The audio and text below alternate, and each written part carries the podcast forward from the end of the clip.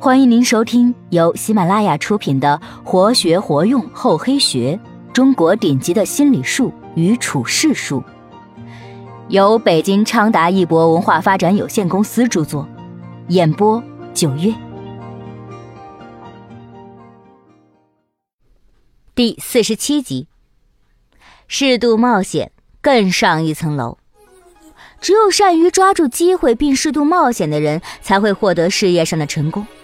只要我们看准了机遇，敢于冒险，凭着一种直觉和毅力，全身心的投入进去，就会在别人料想不到的地方获取巨额的财富。一位印度人拿了三幅名画，这三幅名画均出自于名画家之手，恰好被一名美国画商看中。他打定主意，无论如何也要买下这三幅画。于是他问那位印度人：“先生，你带来的画不错。”如果我要买的话，你看要多少钱一副？你是三副都买呢，还是只买一副？三副都买怎么讲？只买一副又怎么讲？美国人开始算计了，他的如意算盘是先和印度人敲定一幅画的价格，然后再和盘托出，把其他两副一同买下，肯定能占着点便宜，多买少算嘛。这位印度人是一位地地道道的商业精。他知道自己画的价值，而且他还了解到美国人有个习惯，喜欢收藏古董名画。他要是看上，是不会轻易放弃的，肯出高价买下，并且他从美国人的眼神中看出，这个美国人已经看上了自己的画，心中就有底儿了。印度人开始装作漫不经心的样子回答：“先生，如果你真心诚意的买，我看啊，你每幅画给二百五十美元吧。”这够便宜的。美国画商并非商场上的庸手，他抓住多买少算的砝码，一美元也不想多出。于是两个人讨价还价，谈判一下陷入了僵局。那位印度人灵机一动，计上心来，装作大怒的样子，起身离开了谈判桌，拿起一幅画就往外走。到了外面，二话不说就把画烧了。美国人很是吃惊。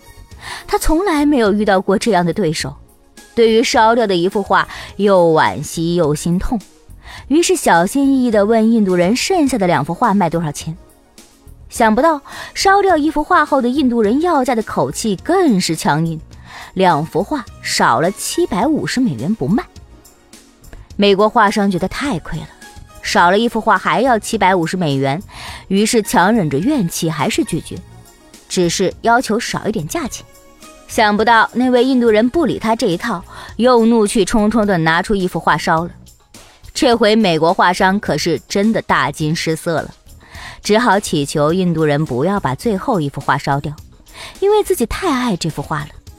接着他又问最后这一幅画多少钱，想不到印度人张口还是七百五十美元。这一回画商有点急了，问：三幅画与一幅画怎么能一样价钱呢？你这不是存心戏弄人吗？这位印度人回答：“这三幅画出自于知名画家之手，本来有三幅的时候，相对来说价值小点，如今只剩下一幅，可以说是绝宝，它的价值已经大大超过了三幅画都在的时候。因此，我告诉你，这幅画七百五十美元不卖，如果你想买，最低得出价一千美元。”听完后，美国画商一脸的苦相，没办法，最后以一千美元成交。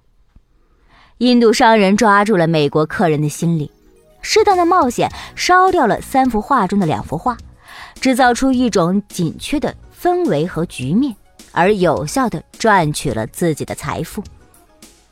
世上任何领域的一流好手，都是靠着勇敢面对他们所畏惧的事物，冒险犯难，才能创下巨富的。利用投资致富的，也都是以冒险精神作为后盾的。没有冒险精神，梦想将永远只是梦想。适当的冒险，获得高收益的几率就越大，而获利颇丰后，他冒险的神经就越发活跃。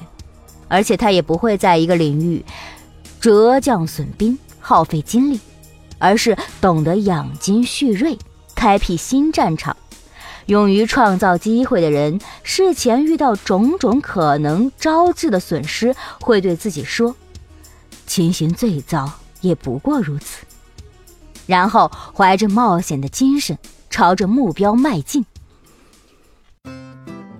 本集播讲完毕，感谢您的收听，我们下集再见。